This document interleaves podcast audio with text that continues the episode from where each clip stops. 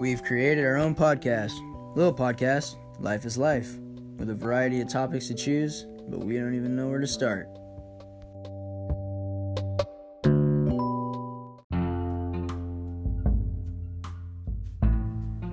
Hey, what's going on?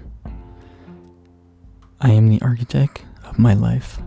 I build its foundation and choose its contents. Today, I am brimming with energy overflowing with joy.